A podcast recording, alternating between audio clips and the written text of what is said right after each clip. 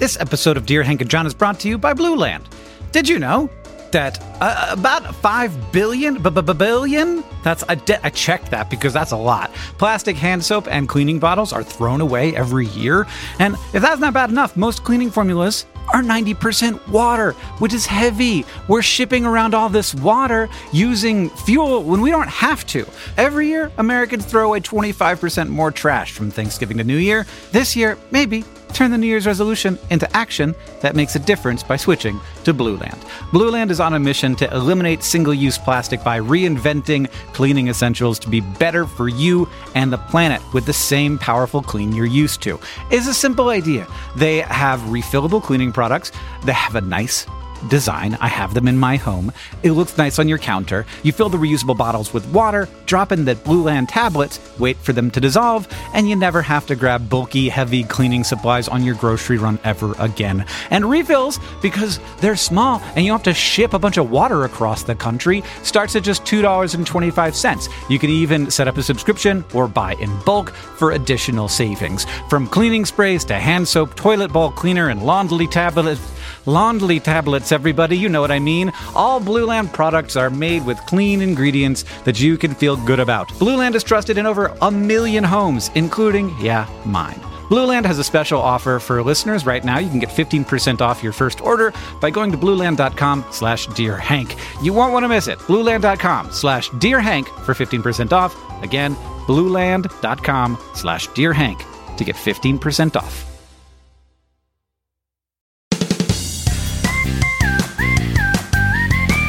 Hello, and welcome to Dear Hank and John. Or as I prefer to think of it, Dear John and Hank. It's a comedy podcast. It's all about death sometimes, in which two of your favorite people in the whole dang world, Hank and John Green, answer your questions, give you dubious advice, and bring you all the week's news from both Mars and AFC Wimbledon. Hey, John, how are you doing, you cutie face? Um, well, that's a first. Uh, to be honest with you, I'm uh, shaking like a dove giving birth because I have just done my first interview for Turtles All the Oh, Way Down, oh. like with with a journalist who'd read the book, and I mean, oh, I am actually shaking, Hank. I, it's so stressful because you don't want to say anything stupid. And that, of course, dramatically increases the chances of saying something stupid. If the mm-hmm. whole time you're thinking, don't say anything stupid, don't say any, what are you going to do? Of course, you're going to say something stupid. So I don't know what I said, but now I'm like running it all back in my mind, trying to mm-hmm. think about did I say anything stupid? Oh, Well, Jo- man, you gotta you gotta know that you, like you, you should just like walk into the interview and start out with something stupid, like just start out real dumb, and then yeah, that's that is not a good strategy. and then it, like like you're like, well, I don't have to worry about saying anything stupid because I did that already.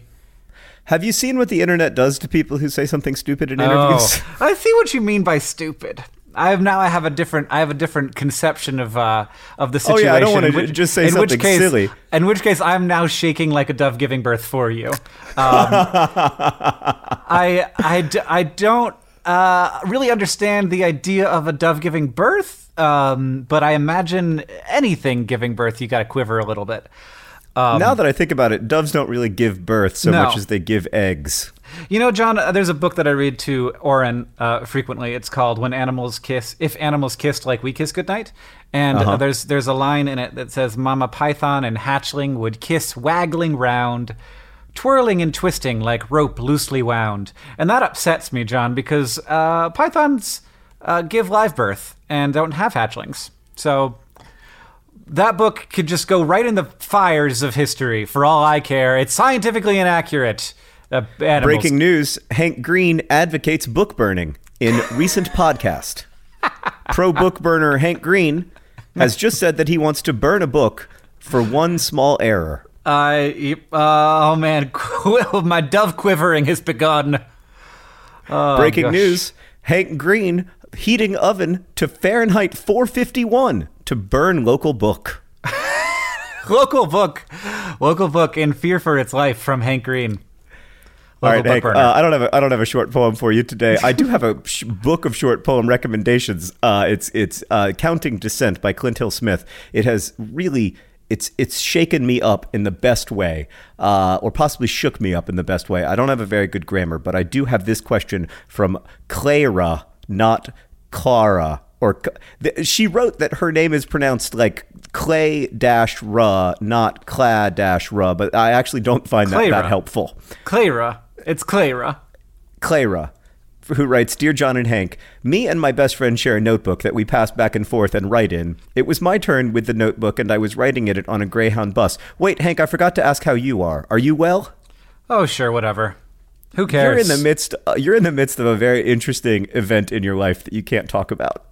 Yeah, and like I am so like proud and uh like unabashedly internally proud of my ability to not be like I'm working on a really cool thing I can't tell you guys about. Like I don't do that and I never will do that and I'm upset that you made me just do it.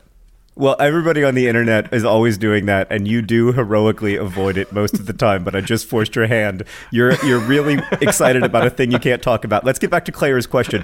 We called it. Uh, okay, all right, right. So she was writing in this on a Greyhound bus. Yeah. Uh, she shares a notebook with her best friend. When I, I got off the bus, I realized that the notebook was nowhere to be found. We called all the bus stops and everywhere it could possibly be, but we still haven't found it. This notebook has all the details of our entire lives for the last year. I feel so bad. How do I tell my friend I lost it? Notebooks and diaries. Clara. Uh, yeah, you gotta have to get a new friend. Just uh, this one's over. All like all the history that you had together, it doesn't even exist anymore. It's uh, it's driving around the country perpetually on a Greyhound bus, uh, and you'll never you'll never you'll never have it again. It's gone. Um, By the way, I think this is a beautiful premise for a novel. Um, I, I- and I think it's a. Re- but I actually have, unlike you, properly helpful advice Oh, in the okay. form Oh, of a oh. personal anecdote. okay. Uh, well, maybe it'll help me too to find the the laptop that I left on a flight to frickin' Amsterdam that KLM never found. So, Hank, um, I was recently on a flight back from Venice, uh, Italy, on Delta, my beloved Delta. As you know, I have a long term relationship with an airline. That airline is Delta. I am patiently waiting for them to sponsor me, but so far, all our, all my love has gotten me is a lot of money spent on Delta. Anyway, um, and I have this hat that I always wear to the Indy 500. It is an IndyCar hat. It is a very important part of my life. I love the hat. It's the hat I feel most comfortable in when I'm in public because it's very hard to recognize me in the hat. And I just, I love the hat. It makes me happy. Mm-hmm. And I left the hat in the airport lounge in Venice, Italy and then got on a plane. And the moment i like the moment the plane took off i leaned forward to sarah and i said oh my god i left my hat in the airport lounge. What are we going to do?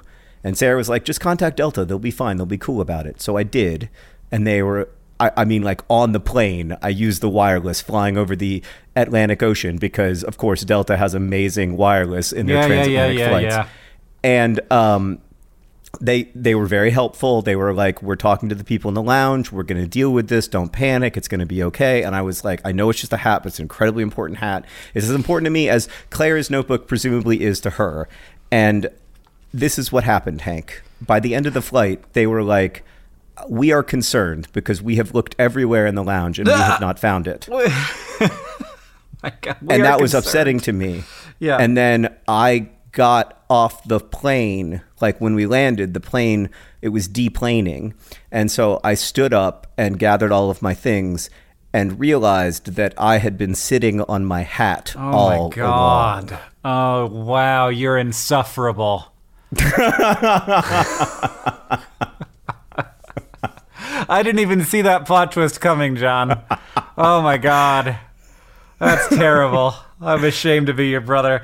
I Long story short, Clara, have you looked in your backpack? Um, I, I, I could, I encourage you to continue looking. I have literally right next to me on my bookshelf a collection of, of notes that I sent, uh, that were sent to me. Uh, we, we sent notes back and forth in high school, and I have them right here. Still have them, and sometimes I do take them out and look at them, and they still kind of smell like high school to me, and uh, and I, I do treasure those memories, and it is a shame I don't think you're things. making Clara feel better at I'm all. You're making her feel I'm not- worse. I, well, I, I'm not going to tell you that it's not like it. It is a. It is a. It is a. It is a terrible thing to lose things. I, but I, I've also I lost a computer that had a bunch of baby pictures on it. For my baby that I'll never, I presumably never get back, and um, and that is like. it sucks, and uh, but you can be okay, and you can build all those new memories again from scratch. Not really, though. You really can't build them again. Here's the thing, Clara. It's this sucks, but I also think it is an opportunity for a new creative enterprise where you guys try to recreate the the previous notebook while also creating a new notebook together. Ooh, so meta. you both try to recreate your old memories and you try to make new memories. That's my best advice. It is a bad situation, but you are not a bad person, and um, I think that your friend will understand, even though initially she will be bummed out. And somewhere on a Greyhound bus, somebody is like, "I can't believe all of the zany adventures that Clara and her best friend have gotten up to." I feel like we're not super helpful. This question comes Guys, from by the way, if you're on if you're on a Greyhound bus listening to this right now and you happen to notice yeah. Clara's diary, get in touch with us because we have her email address. Okay, Some- let's yeah. move on to another question. This question comes from Emma, who asks Dear Hank and John, I've just been invited to a good friend's cat's birthday party, but I have no idea of the proper etiquette for cat birthday parties. What do you do? What do you get for the cat? Is there a gift? Uh, Hank, I understand you have a cat. What do you do for its birthday? Help! Kinda crazy for cats, Emma. John, I don't know what my cat's birthday is because it's A cat. I can Well- finish that sentence for you Cameo is a because it's a cat. Cameo is because a stray nobody cat. knows their cat's birthday. That's not it's true. It's a cat. It's not like a dog. I mean, Oh it's my a cat. god. Wow. First of all, you make like the Delta representative's life a freaking nightmare searching for your hat in the stupid Delta lounge. And now you are offending not just me, but every cat person. Why are you burner. making it so hard to be your brother? Uh, I'm kidding. It, of course, every cat owner knows their cat's birthday and um, has cat birthday parties because that is a totally normal thing to do in the course of a regular human life. Yes, Uh, of yeah. course. I mean, so I've never been. Cameo's never had a cat birthday because we she's a stray and we got her, you know, when she was an adult cat. So we don't know what her birthday was. Um, but uh, I definitely like like if you want to get your, the cat a, a gift, you're probably going to want to talk to. Uh, talk to the owner about what kind of cat gift, and I think that would be cute. Like, I don't think that there is any expectation that you will get this cat a gift, but it might be a nice, fun thing to do. And if you want to be like, what's your cat's favorite kind of toy, or what's your cat's favorite kind of treat? I was just happened to be next to PetSmart, and I uh, was thinking maybe I would get get uh, it something for its cat birthday. But this is just an opportunity for your friends to hang out. Like that's all it is. Right. This is a celebration of friendship and a cat. And so just go and have a good time and don't worry too much about the etiquette. Hank, I have to ask this very important question. Okay. It's from Nat, who writes Dear Brothers Green.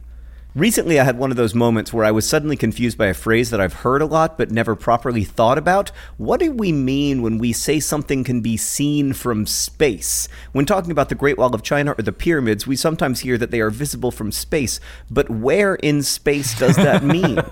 from the ISS? If so, with the naked eye or with a big telephoto lens? Photos on Google Earth are taken from space, but they can show like license plates.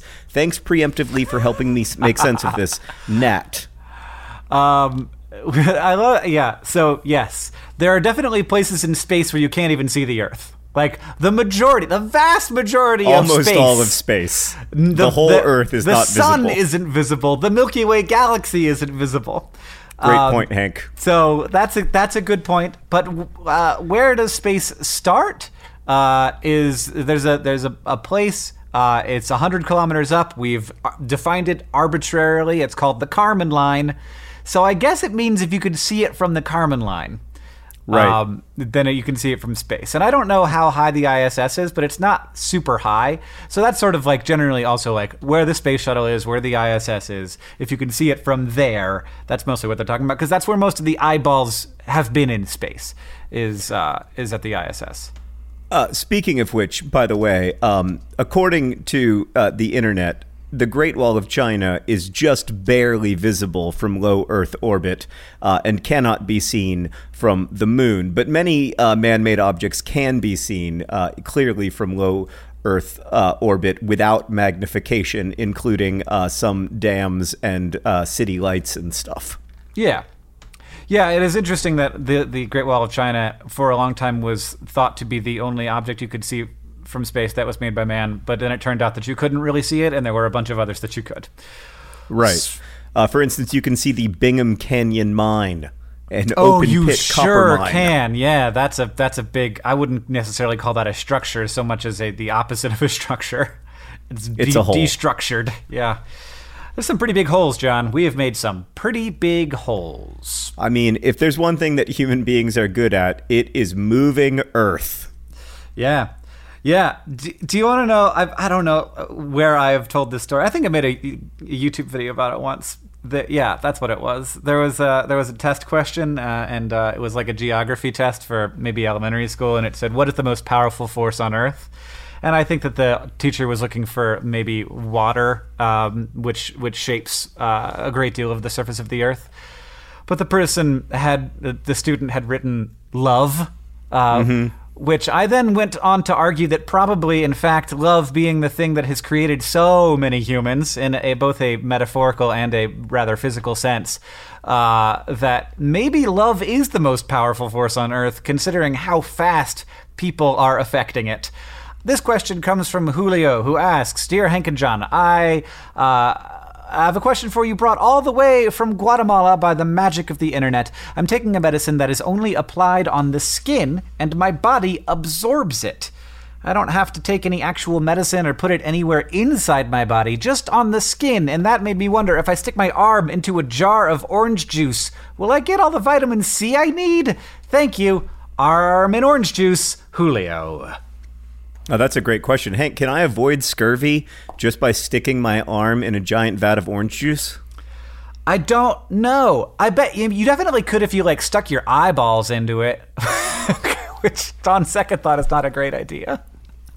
If I like opened up my eyes inside um, Yeah. a gigantic pool of orange juice and just Yeah. let the vitamin C seep in, Yeah, you'd probably get enough vitamin C doing that. I don't know if you'd absorb enough of it through your skin. There's different kinds of compounds that absorb more readily through the skin, and I don't know if vitamin C, I think it's ascorbic acid, uh, probably wouldn't be one of those. Uh, but but you know anything is going to go through to some in some small amount. Uh, Wait, are you saying that the skin is like a total? I was thinking about this uh, because I used to wear a nic- nicotine patch back in the uh, back in the days when I was trying to quit smoking. Before I discovered the magic of Nicorette and went on to chew Nicorette for seven long years before finally quitting Nicorette. Um, anyway, uh, I At was least, thinking about at least that. all that happened before vaping, John, and you didn't have to do that instead. That's true. That's true. Um, I, so I was thinking about it because it, the idea that my skin is not an impermeable uh, sort of structure that protects me from the world is deeply upsetting to me. Like, there's something Yeah. horrifying about knowing that like medicine can seep in through my skin because that means other things can too. Yeah, I mean, it does seem like uh, there's this definite barrier between the outside and the inside, and your skin is uh, considered uh, by some to be the largest and most important organ in your immune system. Uh, it is like obviously without your skin, there's you are much more prone to infection, but you know molecules are very small. They're much smaller than bacteria, for example, um, and you know, ascorbic acid is a very small molecule, but there's certain things like how hydrophobic something is or how hydrophilic something is that can affect how easily and and also how big, how large the molecule is. That can affect how easily it goes through the skin.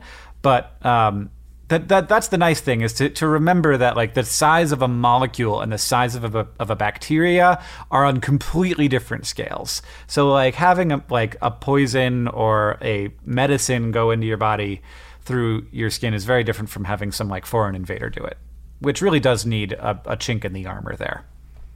So you're saying that my skin will at least keep the bacteria away from my body, even though it, my, my my body is still crawling with bacteria, literally and figuratively. Yeah, on all the parts that are covered in skin, yes. Great, wonderful. Thanks for reminding me about all the parts that aren't covered in skin.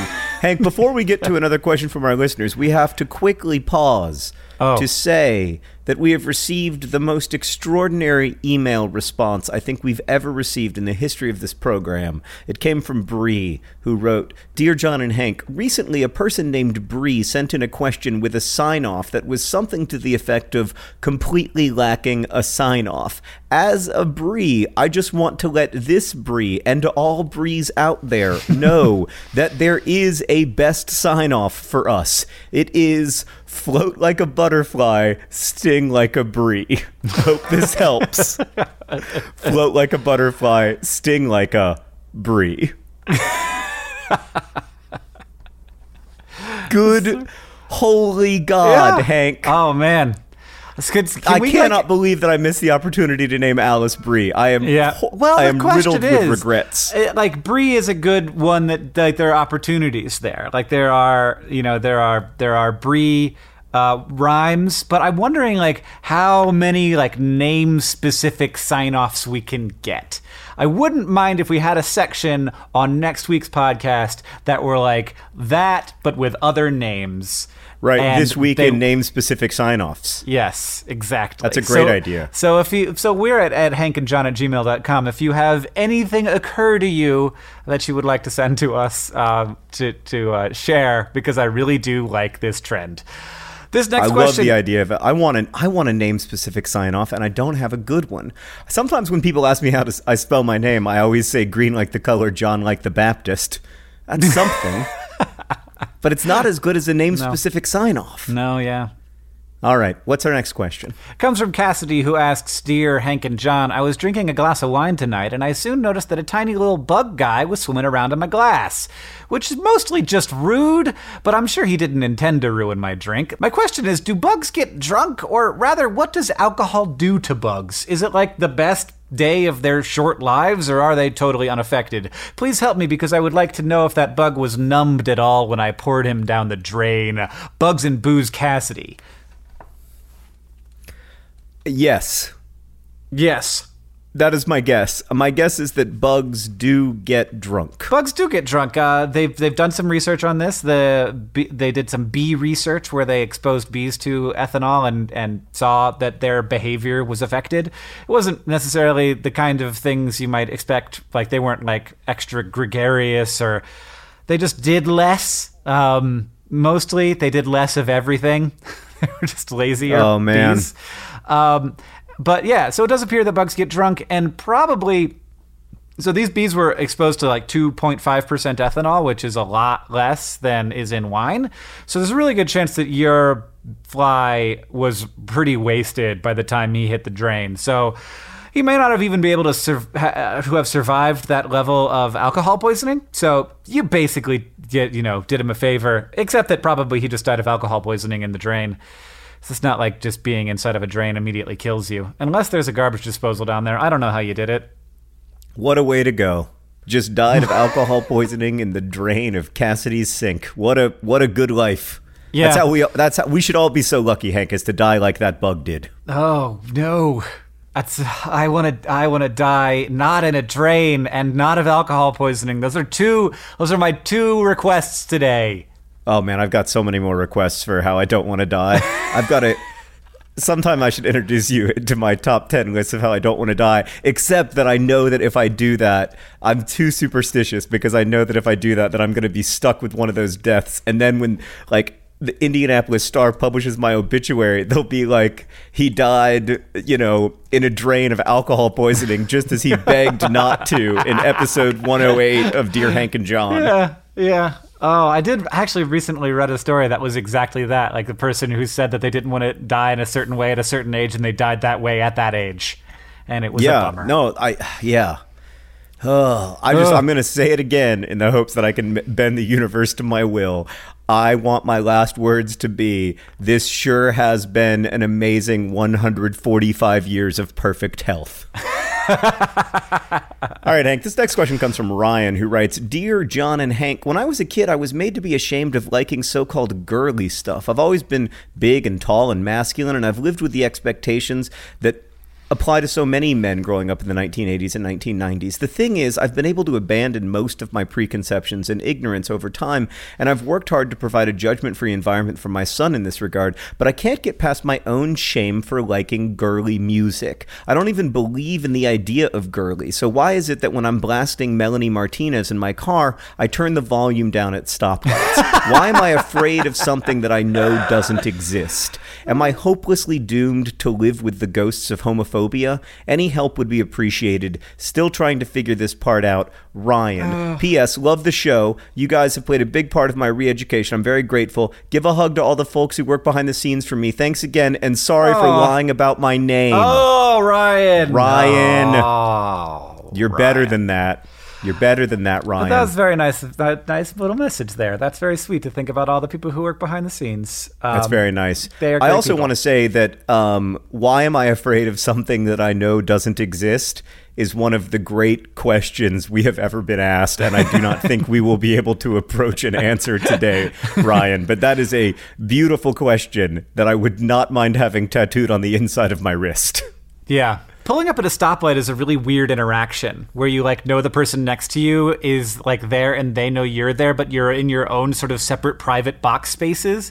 And I feel like sort of separate, like sort of different about it when I'm on a bike. If I'm on a bike and I pull up next to a car at a stoplight, I'm kind of like, hey, I'm basically in your car now. Like I'm just standing here next to your car and your window is open and so it's like kind of weird for me not to recognize that you're there. But if i'm in a car like we're in our own worlds and if like my like world starts to encroach on your world i feel kind of weird about it. And i used to do this intentionally. I used to like like like sing really loud or like play drums loud on the dashboard so that the people in the car next to me would see me and i could like perform for them a little bit. Because john i don't know if you know this but i'm a, I, I a little bit li- like the attention. And uh, as a younger true. man uh, liked it more than i even do now Very true. Uh, deeply true. Um, I, I I think that uh, when you're pulling up to a stoplight, you're afraid of somebody. You're afraid of a stranger's judgment.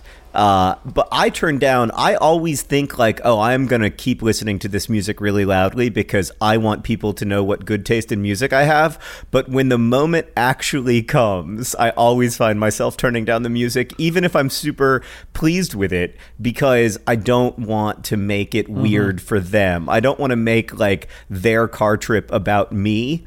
Uh, so maybe maybe that's what you're doing rather than uh, turning it down just out of fear of judgment. Maybe there's also an element of uh, I don't want to make this other person's Right. time in their car about what music I'm listening to. like the opposite of what I was doing, which was very much like I am now going to make your private moment about me. Look at me, car person, which I think maybe is not the worst thing to do because for the most part people are alone in their cars and maybe they're having some good thoughts, but uh, but maybe just have a little bit of a thing for them to experience and be like, I saw this dumb child uh, driving a Volvo 240 today, and they can tell their family about it.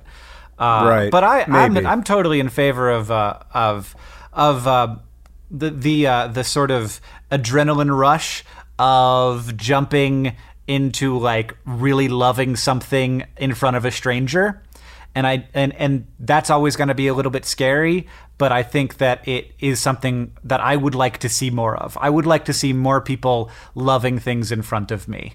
Um, and so like Uh, I, that, I, mean, that's that, that is of uh, that can be taken out of context so much easier than what you said about book burning. and it's so much more disturbing. I'm I don't terri- even know I'm how to so process bad. it. I'm so bad at interviews.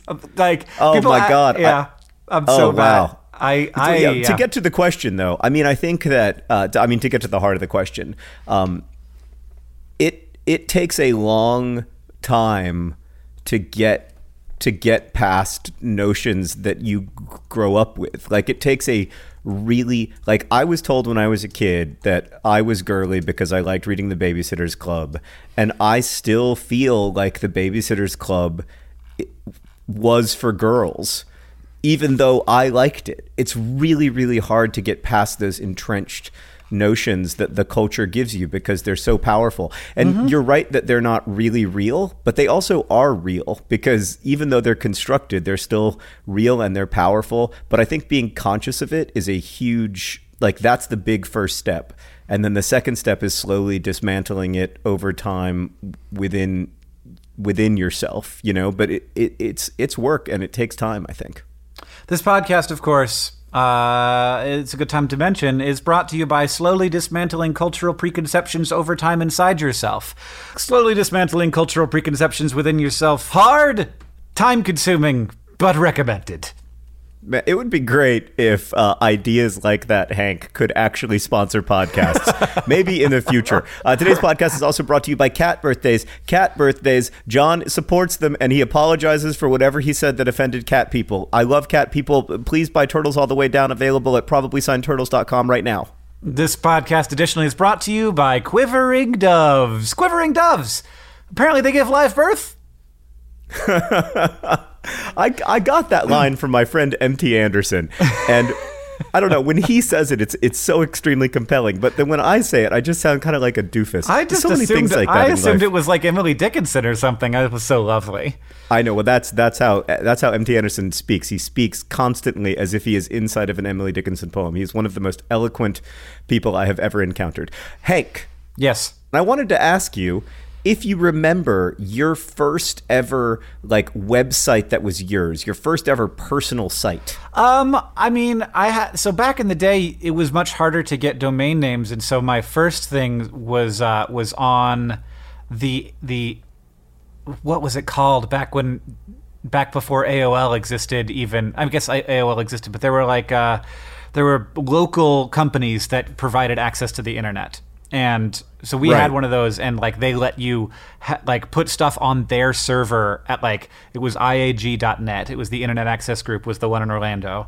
And uh, and then they like had a like like slash and then there was you could put in your own little name there. And that is where i had my mars website um, when i first had my mars website. It was like iag.net slash uh, tilde crs which was our dad's username slash mars was where I had my first. It was a website. great website. I remember it was devoted to the idea that we should explore Mars, and people took you totally seriously, even though you were like a 13 year old kid. Well, that was yeah. which is one of the. It, magical things about the internet to me is that it has that great democratizing force. I also had a website where I wrote like uh, on that server where I wrote like little um, uh, pieces, humor pieces, I guess, uh, and it was called Johnny Saw Me Naked. Yeah, remember? I remember Johnny Saw Me Naked.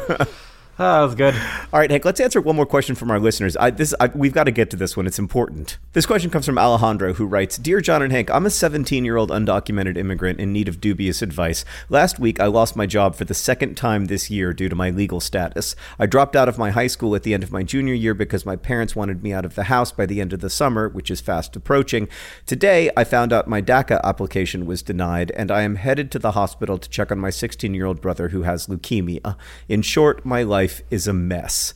I'm also a photographer, and I'm rather successful in the small city I live in. Photography is my passion, and I surround myself with creative individuals who share the same interests as I do. My life outside of work and home is enjoyable, but my problems in life seem to surround two very specific parts of who I am. I'm gay, which is why my parents are kicking me out of the house, and I'm an immigrant, which is why I can't hold on to a job for more than a couple months. My question is how can I feel like I'm more than that? I know that being gay and an immigrant are both challenges in my life I will learn from, but my life revolves so heavily around these two topics that I can't help but feel that they are all that I am.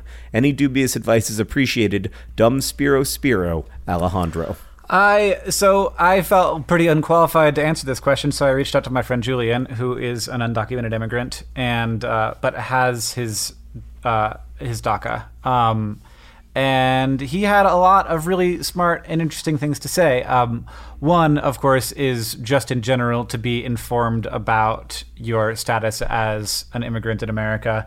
And there's a website at informedimmigrant.com, which is a good place to go. And I, and I may send uh, I may send Alejandro Julian's whole response, uh, which is very nice and long and detailed, and also includes stuff about how like there are ways to work in America, especially if you are you know semi-successful in a creative endeavor like photography. um, if you start your own LLC, then there are opportunities for you to uh, basically work for yourself legally.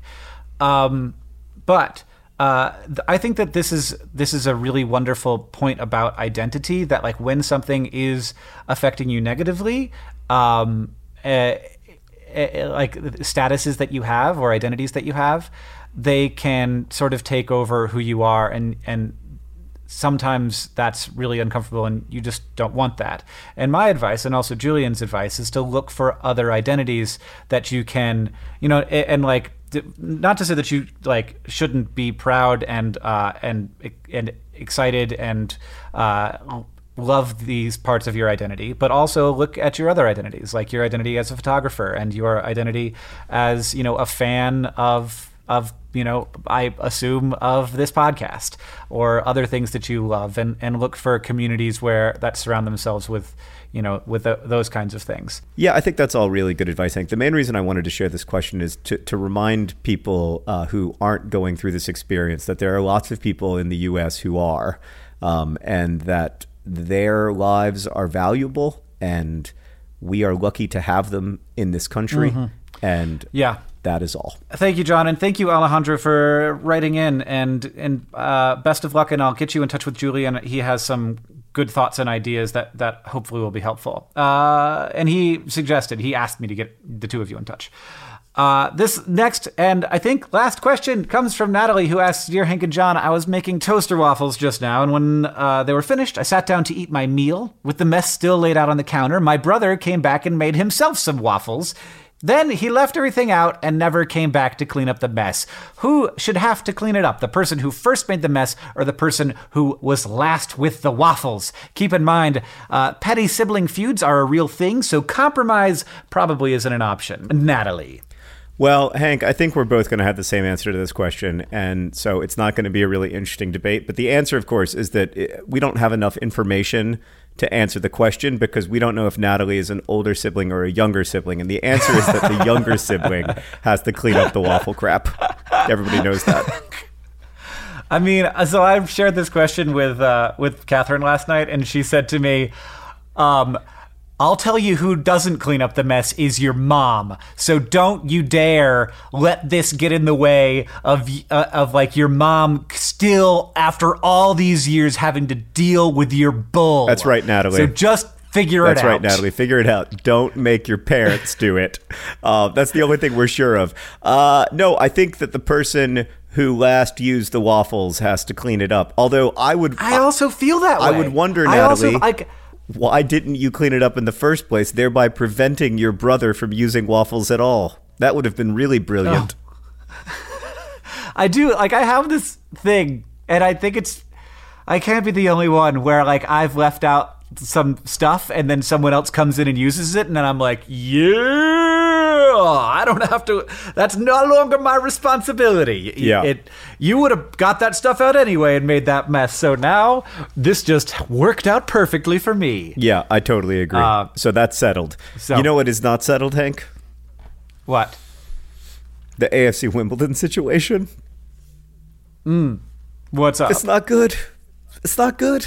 Oh, it's not gosh, good. I'm it's sorry. been a very bad. Oh, it's been no. a very bad start to the season. Uh, two games played, one goal, one point.